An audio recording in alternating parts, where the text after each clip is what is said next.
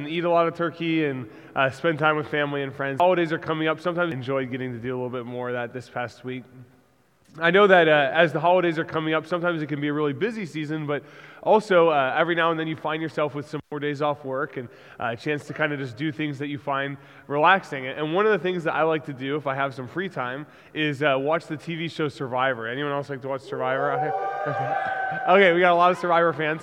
Um, yeah, so I won't explain the whole show, but basically, one of the things that happens in the show is that people are uh, divided up into these two different teams that they call tribes, and they end up having to do uh, challenges uh, against each other consistently. And uh, one of the challenges that happens on the show the time is where everyone on the team will be blindfolded. And uh, they, there's only one person on the team that can see. And then they have to call out directions for everybody else who's blindfolded to go and collect the uh, uh, various items. And then the first team that can get all of these items back uh, either wins the challenge or gets to move on to the next stage. And uh, I, I share that with you because I think that sometimes we can go through life as people like those survivor players. Like we're blindfolded. We can't see the whole world that's around us. We might kind of have some way of, of knowing how to navigate the world, but there's a lot around us that we're not really able to see. And uh, I, I say this because the Bible enlightens us to the reality that we live in a world that is also affected very much by a spiritual realm. Like, again, I know that's hard for us sometimes as uh, 21st century Americans uh, to, to, think about, but the Bible paints it as a very real picture that there is a spiritual realm. There are unseen beings. Uh, there, there's a, a reality of quite a bit that we cannot see, but that does affect our real world here. Just as those survivor players can't see that post that's in front of them, they can still walk into it and get hurt by it. So just because we can't see something doesn't mean that it's not there.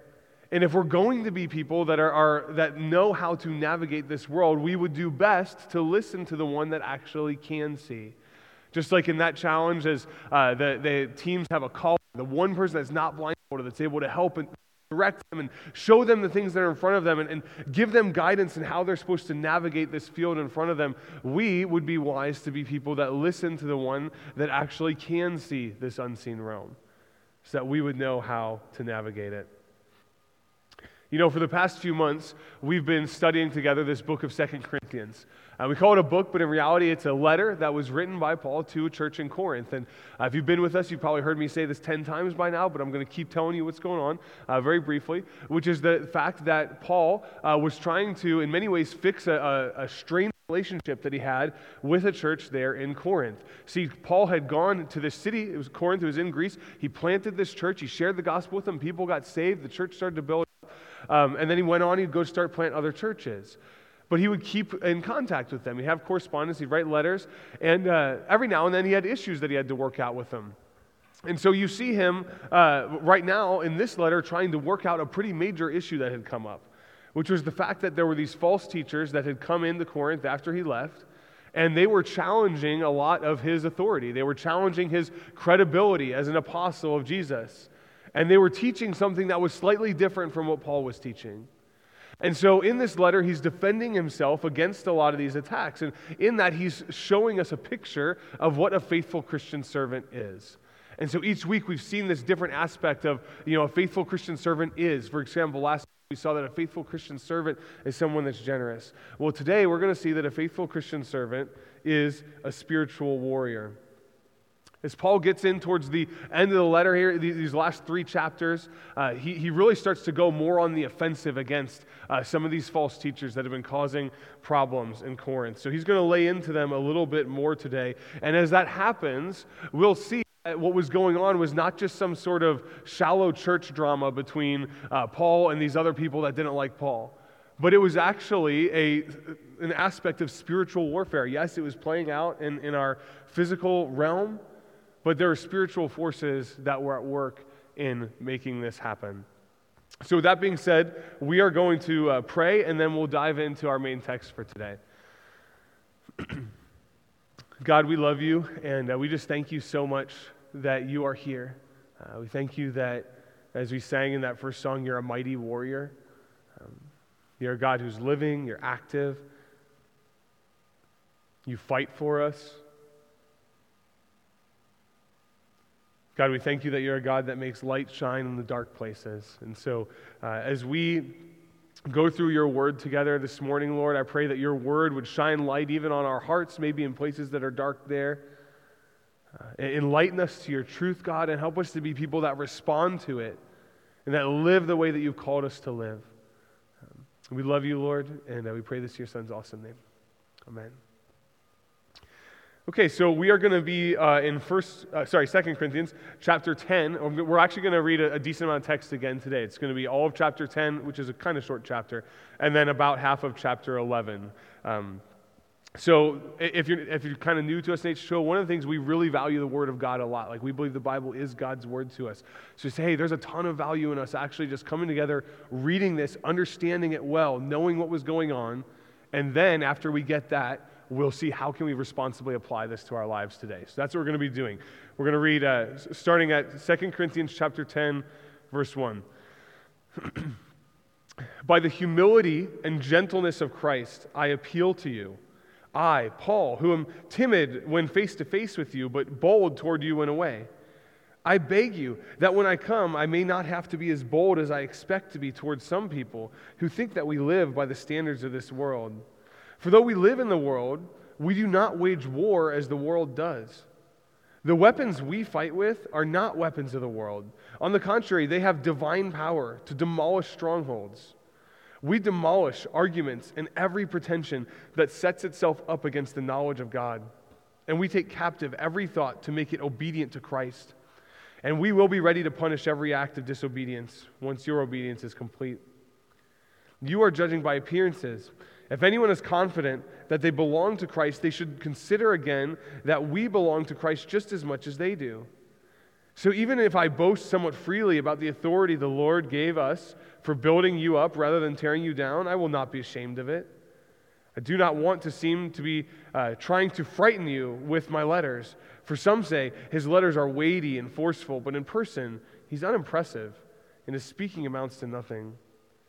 Such people should realize that what we are in our letters when we are absent, we will be in our actions when we are present.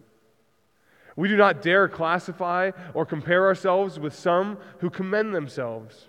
When they measure themselves by themselves and compare themselves with themselves, they are not wise. We, however, will not boast beyond proper limits, but will confine our boasting to the sphere of service God Himself has assigned to us, a sphere that also includes you. We're not going too far in our boasting, as would be the case if we had not come to you, for we did get as far as you with the gospel of Christ. Neither do we go, go beyond our limits by boasting of work done by others. Our hope is that, as your faith continues to grow, our sphere of activity among you will greatly expand, so that we can preach the gospel in the regions beyond you. For we do not want to boast about work already done in someone else's territory. But let the one who boasts boast in the Lord. For it is not the one who commends himself who is approved, but the one whom the Lord commends. I hope you'll put up with me in a little foolishness. Yes, please put up with me. I'm jealous for you with a godly jealousy. I promised you to one husband, to Christ, so that I might present you as a pure virgin to him. But I am afraid that just as Eve was deceived by the serpent's cunning, your minds may somehow be led astray from your sincere and pure devotion to Christ. For if someone comes to you and preaches a Jesus other than the Jesus we preached, or if you receive a different spirit from the spirit you received, or a different gospel from the one you accepted, you put up with it easily enough. I do not think I am in the least inferior to these super apostles. I may indeed be untrained as a speaker, but I do have knowledge. We've made this perfectly clear to you in every way. Was the sin for me to lower myself in order to elevate you by preaching the gospel of God to you free of charge? I robbed other churches by receiving support from them so as to serve you. And when I was with you and needed something, I was not a burden to anyone, for the brothers who came from Macedonia supplied what I needed. I've kept myself from being a burden to you in any way and will continue to do so. As surely as the truth of Christ is in me, nobody in the regions of Achaia will stop this boasting of mine. Why? Because I do not love you? God knows I do. And I will keep on doing what I'm doing in order to cut the ground from under those who want an opportunity to be considered equal with us in the things they boast about. For such people are false apostles, deceitful workers, masquerading as apostles of Christ. And no wonder, for Satan himself masquerades as an angel of light. It is not surprising, then, if his servants also masquerade as servants of righteousness. Their end will be what their actions deserve. Okay, we're going to stop there. Um, that, that's the, the main text that we're going to be working with today. And as always, I want to help you first see what's going on there, and then we'll see how we can apply it to our lives today. So, first off, that's a lot of text we just read. What is it that's going on? in this passage. Just to, to briefly kind of give you a big picture of what Paul is dealing with here, is the fact that he is countering some of the things that these false teachers who've come into Corinth are saying about him. So they're specifically attacking his character in several ways. We've seen this some in uh, earlier parts of the letter, but I, I see kind of four major things that these false teachers are thinking and trying to influence the Corinthians to think. And, and, the first is that they were trying to say that Paul is timid. Basically, that he's a weak leader, right? You see that in, in 10, 1 to 2. He says, By the humility and gentleness of Christ, I appeal to you, I, Paul, who am timid when face to face with you, but bold toward you when away. I beg that when I come to you, I may not have to be as bold as I expect to be towards some people who think that we live by the standards of the world. Essentially, they're saying, man, this guy Paul uh, that you guys respect, he, yeah, he writes these letters that are kind of heavy and weighty, uh, but in reality, when he comes to us, he's kind of like not very impressive. You know, I, of course, haven't hung out with uh, Paul personally. All I have is his letters, and I would say that they're weighty and forceful. Um, but I don't know what he was like in, in person. But apparently, in the minds of these false teachers, they thought that a leader should be someone that has a very commanding, if not intimidating, type of presence uh, that commands uh, respect. And with this, uh, Paul answers this accusation, saying it's false. He says, For some say his letters are weighty and forceful, but in person he is unimpressive and his speaking amounts to nothing. Such people should realize that what we are in our letters when we are absent, we will be in our actions when present. You see, Paul was ready to be forceful if he had to. It wasn't like Paul was some guy that was timid or scared or afraid to, to be stern with people or even to exercise discipline if to. But that is not the thing that he wanted to start with. You know, you think about this. The reality is that love starts with gentleness, but it moves to boldness if necessary. Paul wasn't timid. Rather, what he wanted to do was be as gentle and tender and loving as he possibly could be with the Corinthians before he had to do anything to resort to moving to be a little bit more rough. Think about how God treats us. What does God do when He wants us to, to live a certain way? Does He immediately start punishing us even for something that we don't even know what, what's right or wrong? No. God extend, continually extends a loving and gentle hand towards us first. And then eventually, if we continue to not listen, then He may start to use more forceful measures. Think of how He did this with the nation of Israel. All throughout the Old Testament, we see this right? The, the, nation of Israel, it's these, these special people that God had called to have this special relationship with Himself. He had given them this law, and what did they do? They broke it over and over and over again. And what did God do? Well, the first thing He did is He would send prophet after prophet after prophet, and He would have mercy, and He would continue to deal with them with a gentle hand at first. And as they continued to reject that, eventually, what did God do? He sent them into exile. They, they got, he let them get conquered by other countries because there was, they had continually been unresponsive to his gentleness. But in the same way, that's essentially the, the approach that Paul is taking with the Corinthian church here. He's being gentle first, he's being tender, he's being kind. That's why in person he seems like someone that's not as intimidating. But he's saying, hey man, if it comes down to it, I'm willing to be stern if I have to. And, and frankly, look at how Jesus came too. We're, we're getting into the Christmas season now. This is the first Sunday of Advent. Everyone can agree we're in the Christmas season now. Now Thanksgiving's over, yeah? Okay, yeah. Uh, what, what, is it that we're even celebrating in the Christmas season? How did Jesus, God in the flesh, how did he come to us? Did he come down as a king? Did he come rolling tanks in? No. He, he came humbly as a baby in a manger. He came with a soft hand first. Now, Jesus is going to come again and we get a picture of that. When he comes again, he's going to come as a rider on a white horse. and there's going to be a sword coming out of his mouth. Like it's going to be different. But he came with gentleness first. And so we should not mistake the humility and loving tenderness that Paul had for weakness. This was a mischaracterization of him by his enemies. You know, the second thing that they thought was that they were more qualified than Paul to lead the Corinthian church. And this is shown by the fact that they boasted about themselves a ton. Like they seem to have a very high opinion of themselves. And uh, they got this high opinion of themselves basically off of by their own standard okay this is kind of a confusing section here in 12 through 18 we're going to go back over it and i'll sh- show you what's going on here he says we do not dare classify or compare ourselves with some who commend themselves when, we, when they measure themselves by themselves and compare themselves with themselves, they are not wise. We, however, will not boast beyond proper limits, but will confine our boasting to the sphere of service God Himself has assigned to us, a sphere that also includes you. We are not going too far in our boasting, as would be the case if we had not come to you. For we did not get as far as you with the go- for we did get as far as you with the gospel of Christ. Neither do we go beyond our limits by boasting of the work done by others. Our hope is that as your faith continues to grow, our sphere of activity among you will greatly expand, so that we can preach the gospel in the regions beyond you. For we do not want to boast about work already done in someone else's territory, but let the one who boasts boast in the Lord. For it is not the one who commends himself who is approved, but the one whom the Lord commends. Okay, so this is kind of strange language, and it's actually somewhat challenging to translate. Uh, but the gist of what's going on here these Corinthians, these, these false teachers coming to Corinth, were basically saying we should, are, are people that uh, you should listen to because they had met a certain standard that they thought was the standard a teacher should meet. Okay? So maybe that means they were really good speakers, as we'll see probably in a little bit, or uh, they were.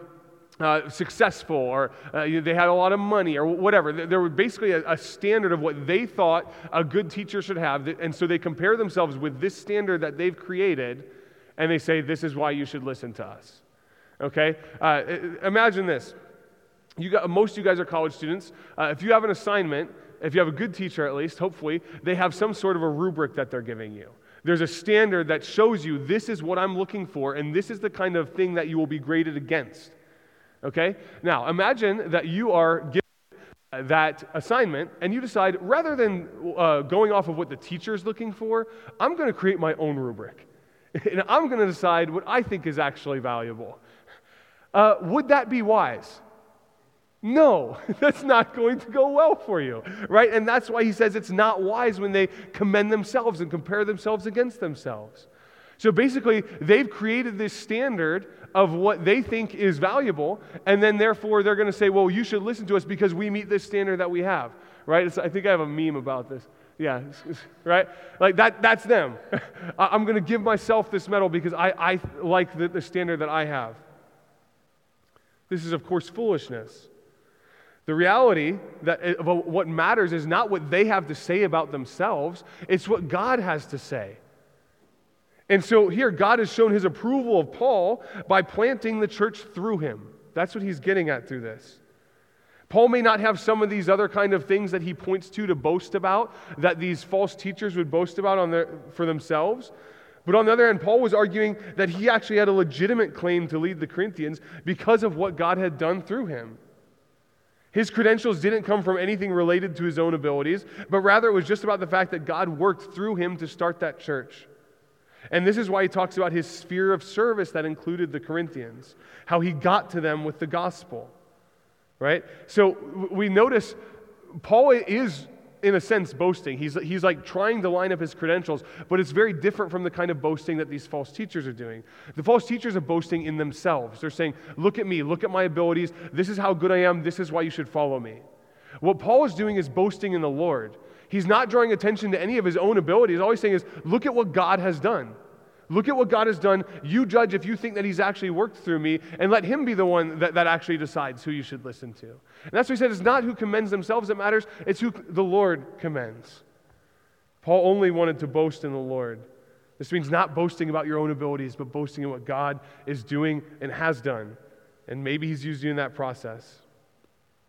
This gave him a far more legitimate to be uh, t- uh, legitimate claim to be a teacher of the Corinthians than any of these other false teachers had.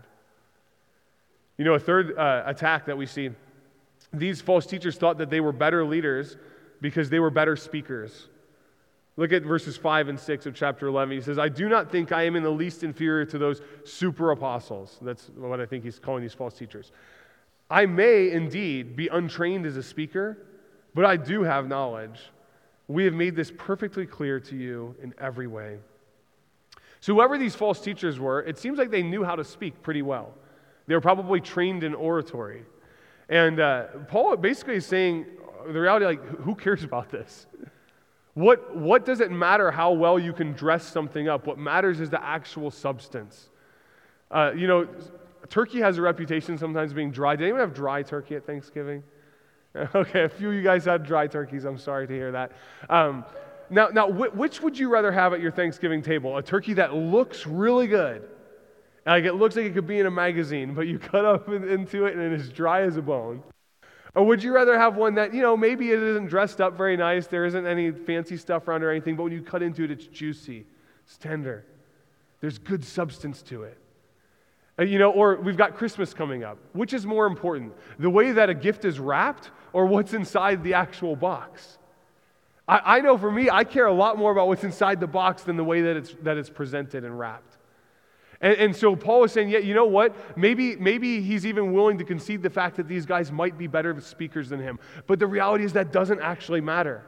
The, the uh, ability of this person to present is not something that, you, that should be a credential that you're deciding and whether or not you should believe their message or Paul's message. What matters is the substance. And finally, we see that these false teachers thought that their teaching was more valuable because they charged for it. Okay? Look at this in 2 Corinthians 11, 7 and 9. Paul says, Was it a sin for me to lower myself in order to elevate you by preaching the gospel to you free of charge? I robbed other churches by receiving support from them so as to serve you. And when I was with you and needed something, I was not a burden to anyone.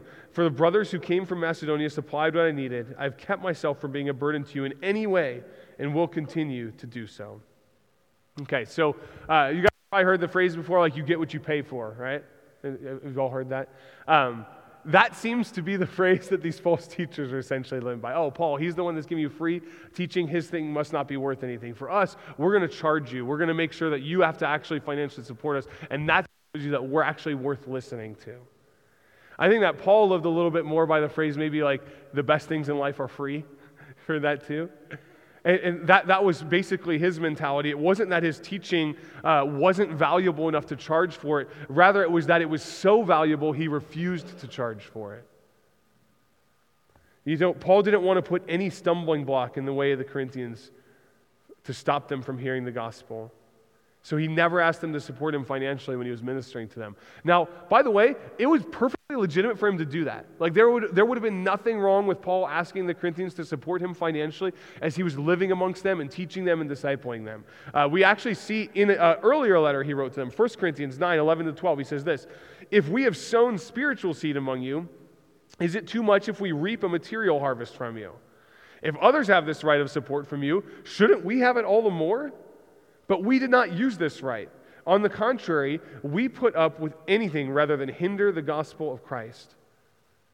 And so Paul was saying, I had every right to ask you for financial support. And it, it, appears that he did that with other churches, right? He even talked about how the Macedonians came and supported him while he had some needs in, in Corinth. Why he was so unwilling to ask the Corinthian church for money, I don't know. I'm not sure what was going on there, but he seemed like he was clearly saying, This is not the best idea in this context. So even though he had this right, he says, you know what? I think that this might be a stumbling block here in Corinth, and so I'm just going to remove it entirely. It wasn't that Paul's teaching wasn't valuable enough to charge for, rather, it was so valuable that he refused to charge for it. You couldn't put a price on what he was offering, and he wanted to make sure that it was accessible to everyone. And so we see that all of these attacks are attacks that were being hurled on Paul. They were real attacks that he was having to deal with in his actual life. But when he looked at the situation, he saw something that was deeper. He didn't just see this as some annoying people that were slandering him, he saw it for what it truly was, which is spiritual warfare. Right? He actually calls these people servants of Satan.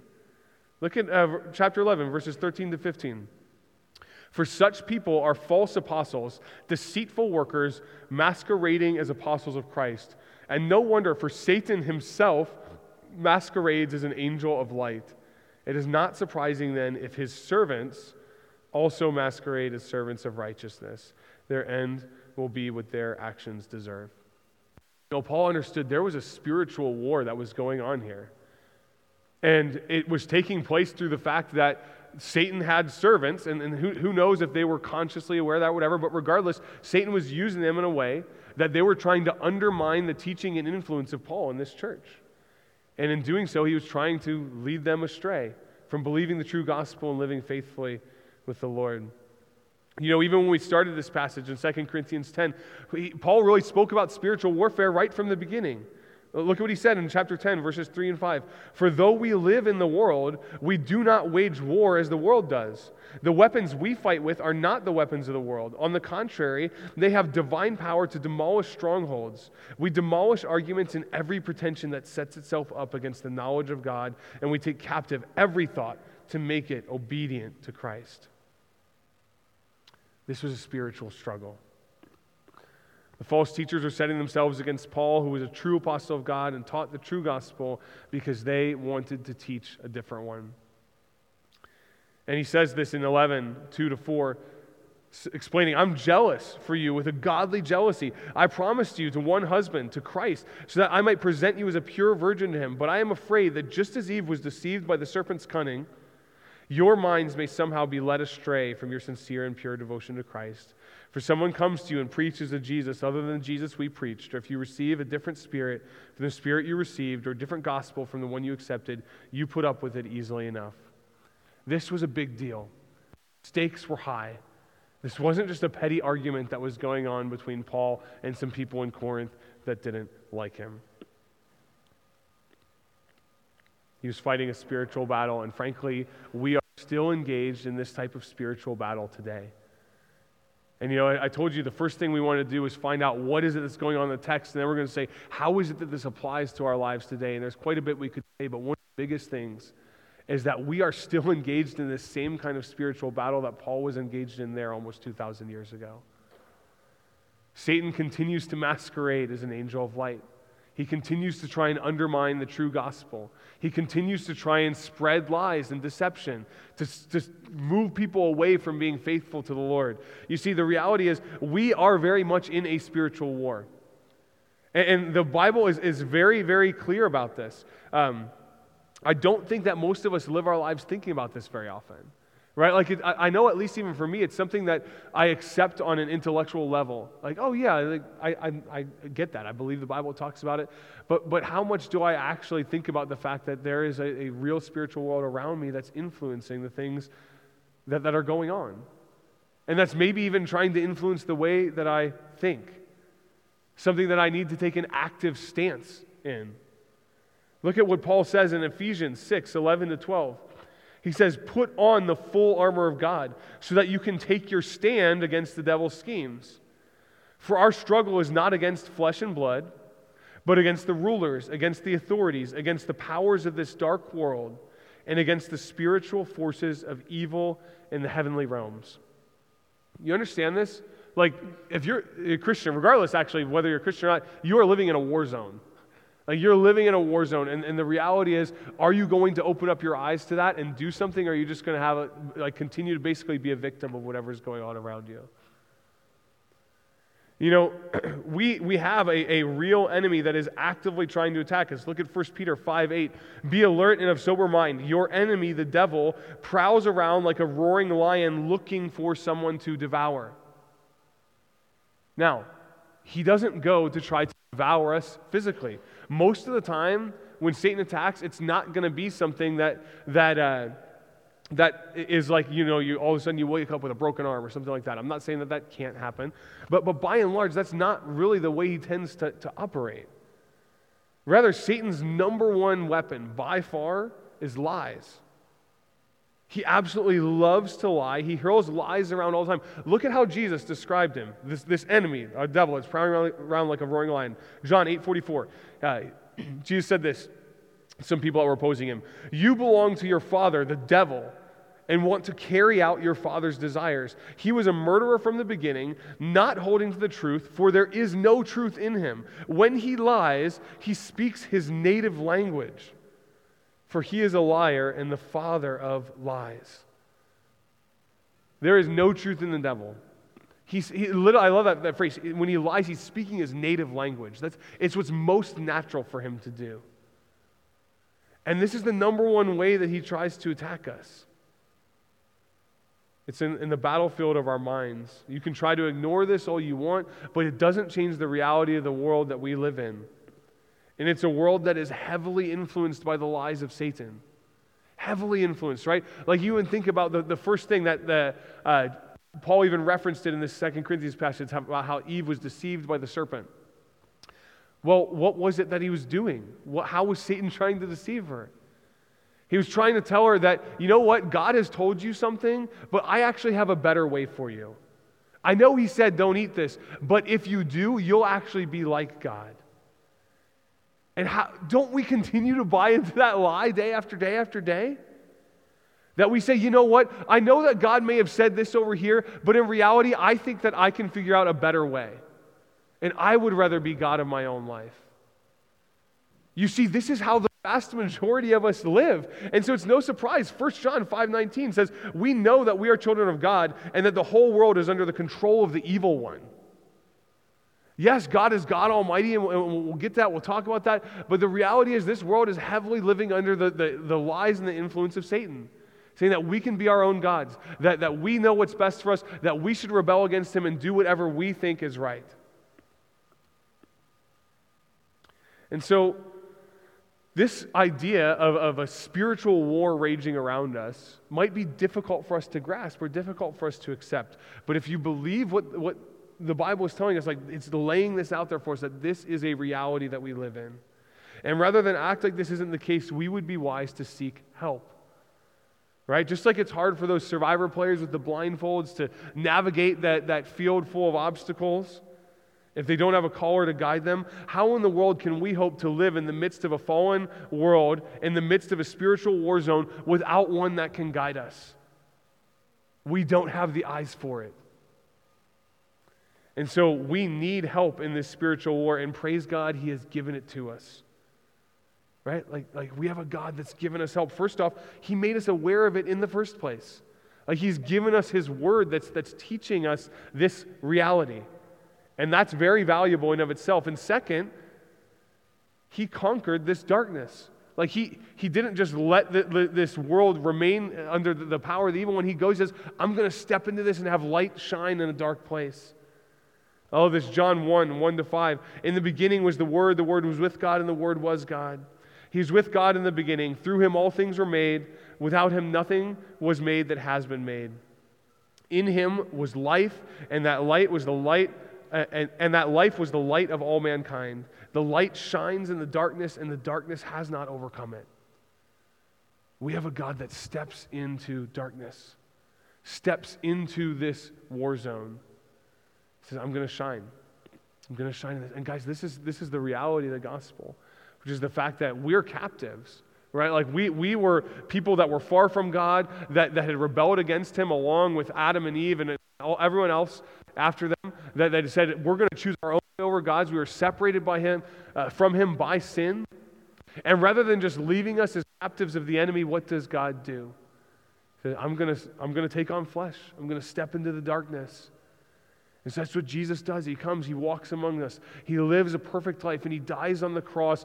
And, and as he dies on the cross, the wrath of God for our sin is literally being poured out on him as he comes and sacrifices himself as a rescue mission to deliver us from the enemy. And you know, he rose from the dead on the third day.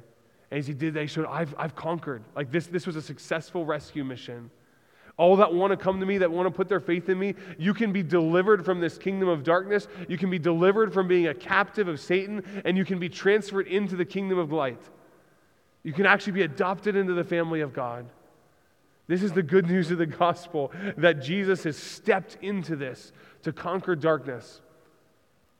And you know, not only do we have help in the fact that, that Jesus came and, and defeated the curse of sin and death that we could have life, But also, God has given us armor to fight in this battle as we still find ourselves in this stage of already but not yet. And what I mean by that is that Jesus has already won the victory, but it's not yet fully been brought to completion. We know where we're marching towards, we know what's happening, it just hasn't been fully consummated. Right? I think of like World War II, for example, when the Allies landed on, on that beach in Normandy and they secured that beach at D Day it was only a matter of time until we were going to win the war. The, the conclusion was basically inevitable at that point. But there was still this time where the war had to continue to play out until it was actually won in its totality. And that's kind of the space that we find ourselves in right now. The cross was D Day, right? Like Jesus came, He established, He, he conquered, and, it's like here, here we are. Victory has been achieved, but it hasn't yet fully been consummated. And so while we find ourselves in that already but not yet stage, we find ourselves as active participants in this war. And that's why we should suit up. Suit up with the armor that God's given us. And praise God that He's given us armor to fight in this. Look at this Ephesians 6 13 to 18. Right after Paul has talked about our, our war uh, being against the, the spiritual forces of darkness, he says, Therefore, put on the full armor of God, so that when the day of evil comes, you may be able to stand your ground. And after you have done everything to stand, stand firm then, with the belt of truth buckled around your waist, with the breastplate of righteousness in place, and with the feet fitted with the readiness that comes from the gospel of peace. In addition to all this, take up the shield of faith with which you can extinguish all the flaming arrows of the evil one. Take the helmet of salvation and the sword of the Spirit, which is the word of God. And pray in the Spirit on all occasions, that with all kinds of prayers and requests, with this in mind, be alert and always keep on praying for the Lord's people. God's given us all of this stuff to fight this war, right? Like the belt of truth. He's given us truth. Praise God that, that like he can actually see clearly and he's shown us what reality is. He has given us righteousness. This is both in that uh, he, he gave it to us, in that it was transferred to us by Jesus, uh, paying the penalty for us. He took our sin, He gave us His righteousness, but He's also taught us what righteousness is. He's given us His word. He's, he's sent us teachers. He's shown us how it is that we should actually live to please Him. He's given us peace. And this comes through the gospel that I just shared, right? When we find ourselves in this spiritual war and Satan's hurling lies at us and he wants to steal the peace out of your life, you can go back to the gospel of peace. Remembering that you are a person that's been bought by the blood of Christ, that you have literally God's kingdom that you're an heir to. He's given us faith. That we can be people that, that have the assurance of things hoped for, the conviction of things not seen. That's how the Bible defines faith. Hebrews 11 says that faith is the assurance of things hoped for, the conviction of things not seen. As we live as people of faith, we can be assured our God is real. He cares for us. He's taking care of me. One day He is going to win. That helps us block every single one of those flaming arrows that comes in that the, the enemy wants to hurl at us. He's given us salvation, the helmet of salvation, that this can be something that comforts us. He's given us the Holy Spirit, right? Like God has put His Spirit to dwell within you, to even try and transform you into the person that He wants you to be. He's literally changing you from the inside out. He's guiding you, He's convicting you of sin, He's helping you discern between error. He's given us His Word, right? The sword of the Spirit, which is the Word of God. That, that he's shown us what it, who he actually is, and he's put it in, in clear terms as we get to read his word. He's given us prayer, that we can be people that, that come and ask him for help, and that we can pray and help our brothers and sisters out as well. Right? As he talks about praying for the Lord's people, he's given us all of these different uh, pieces of armor that we can put on. We can suit up and actually fight in this battle. We don't just have to be uh, pawns that are under the influence of Satan. We don't have to be people that just let his lies continue to wreak havoc in our lives and in our world. But we have to be people that actually choose to take up this fight. Yes, we have a God that helps us, that has fought for us. Amen. Praise Him. We could not do without Him. But He also calls us to take up this fight as well. Right? He's done so much for us. But what are we told to do? Put on the full armor of God. Yes, He's given us the armor, but you've got to put it on. And remember, this spiritual battle takes place primarily in the mind. That's why we, uh, Paul says in 2 Corinthians 10 that we have to take every thought captive. Right? I'm going to reread 2 Corinthians 10, 3 to 5, because I think this is so important for this. For though we live in the world, we do not wage war as the world does. The weapons we fight with are not the weapons of the world. On the contrary, they have divine power to demolish strongholds. We demolish arguments and every pretension that sets itself up against the knowledge of God, and we take captive every thought to make it obedient to Christ. Man, what, what thoughts do you have coming into your mind that are not obedient to Christ? I'll bet, honestly, you probably have quite a few thoughts that you come across each day that are not obedient to Christ. What we're called to do is capture them and shed the light of the cross upon them. View this in light of the truth that God has taught us. What happens to these thoughts when they are held captive to Christ against the light of the gospel? For example, what happens to fear? Right? You're, let's say you're, you're really worried. You're, you're, you're so fearful about your future. Maybe it's something, I don't know how I'm going to pass this test that's coming up, or I'm going to be single all my life. I don't know how I'm ever going to find joy in like this, or whatever. Fear, we live in it all the time. What happens when we take that fear and we take those thoughts and make them captive to Christ? You're so worried about, oh my goodness, am I going to be able to pass this test? Why are you so worried? I'm not saying God's going to give you supernatural knowledge to pass the test, but what I am saying is God's going to take care of you regardless. Even if you fail that test, that is not the key to joy and success in your life. Like, like when you realize that you have an eternal Father that, that is looking out for you and caring for you and guiding you, why are we so stressed about stupid stuff like that? Or, you know, oh my goodness, I'm going to be single all my life. How am I ever going to find a spouse? You, you realize that the Lord knows every hair on your head like, take that fear and, and make it captive to Christ. Say, God, I know that you know what you're doing. Please guide me and helping me understand how to navigate this. And if singleness is a call you have on my life, help me submit to that and have joy in that. And if, if I'm going to get married and I just need to have patience, then help me be patient in that. You see how as we take all of these different kind of thoughts, we make them captive to Christ, it literally becomes life changing. Like, like your, your desire for, for money and greed, you know, thinking that money is something that's either going to give you satisfaction or joy or security. Those are all things that Jesus already offers us. So all of a sudden, this desire to, to become rich and think this is what the, the, the, the key to the good life is when I have enough money to do everything I want to do, that starts to get demolished when you take that thought captive and hold it against Christ. Selfishness, anxiety, all, all these kind of things. You, you see that Satan wants to fill our minds with all sorts of lies, thinking that God will not be enough. And frankly, that's what he was trying to do to Eve in the very beginning. God had given Adam and Eve everything that they needed. And what's he say? Well, he tries to make her think that God is holding back something. We have to fight this idea that God is not enough. Take every thought, make it captive to Christ. It transforms the way that we see the world. You know, the false teachers that Paul was combating saw everything through the lens of this world. They valued worldly stuff that really isn't that important. And you can see that in the areas where they were attacking Paul, right? They valued power. They said that he was timid, right? They, they valued success. They boasted a lot about their own abilities.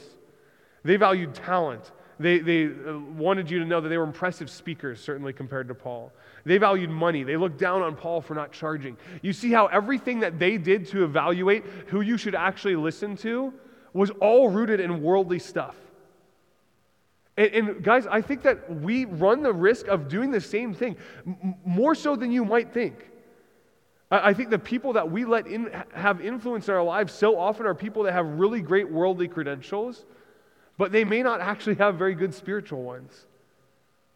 And let this stand as a warning to us that, that we would not be people that are captivated by the things of this world and by the lies that it has to offer and say, no, what we really care about is what God says is good, what God says is right. We're going to follow Him. We're not going to uh, let power, success, talent, and money be the things that make us evaluate whether or not we should listen to someone or give that person influence in our lives. We're going to look at godliness. We're going to look at truth. We're going to look at righteousness. You know, Paul didn't care about the same things that these false teachers cared about because they didn't matter in the light of the gospel. His mind had actually been transformed, and he was taking these things that could be insecurities and instead making them captive to Christ. And may we be people that do the same. And you know, as I close here, I just want to let you know we are in this spiritual battle, right? Like we're living in a war zone.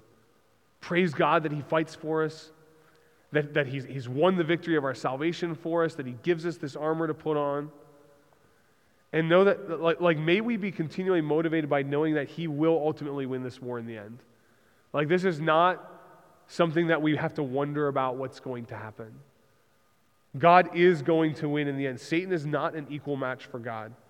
Right? I actually want to show you Satan's end here in Revelation chapter 27 to 10. It says, When the thousand years are over, Satan will be released from his prison and will go out to deceive the nations in the four corners of the earth, Gog and Magog and to gather them for battle. In number, they are like the sand the sea, on the seashore.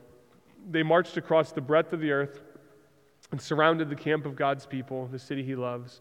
But fire came down from heaven and devoured them. And the devil who deceived them was thrown into the lake of burning sulfur, where the beast and the false prophet had been thrown. They will be tormented day and night forever and ever. Satan is not an equal adversary to God. And he's not king of hell, by the way.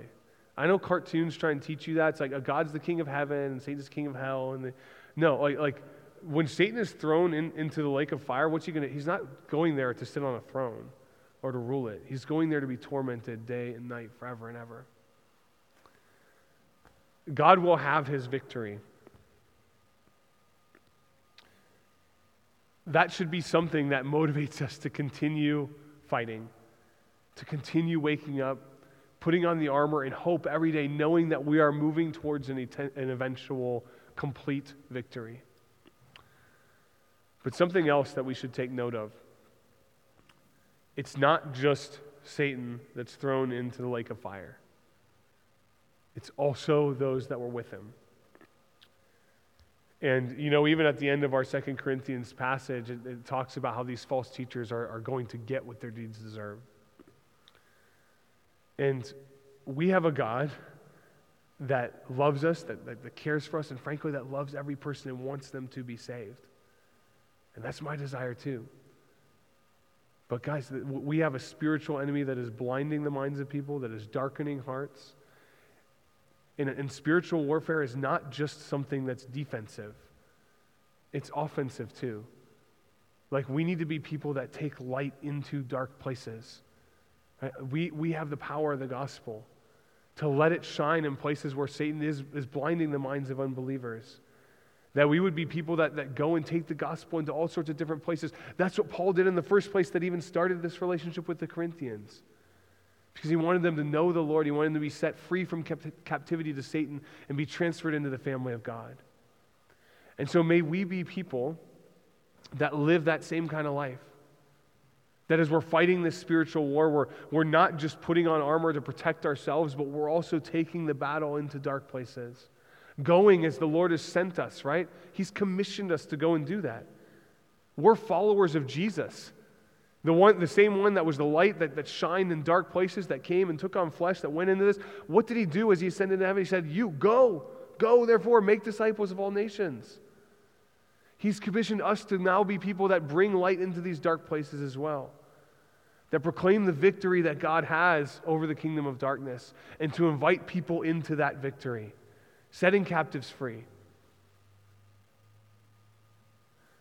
May we be people that understand the gravity of this spiritual battle, that take every thought captive to Christ, that don't let the lies of Satan be the things that, that influence and, and color the way that we think.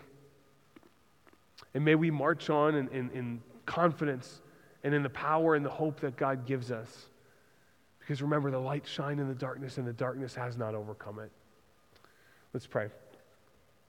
Um, God, we thank you that you are an awesome God, that you are uh, the greatest warrior that there could ever be. Uh, that you conquered sin, you conquered death. God, we thank you that uh, you've given us light, given us uh, the ability to even just be people that, that shine light now, that are a city on a hill. And, God, we understand this war that we're fighting is spiritual. Like, we can't open the eyes of the blind ourselves. We need you, Lord. We confess that we are desperate for you. We're desperate for your protection, Lord. We are, uh, so many of us, racked even just with uh, being caught in lies. That, that there, there's so many thoughts that we let dominate our minds that, that we have not taken captive to Christ.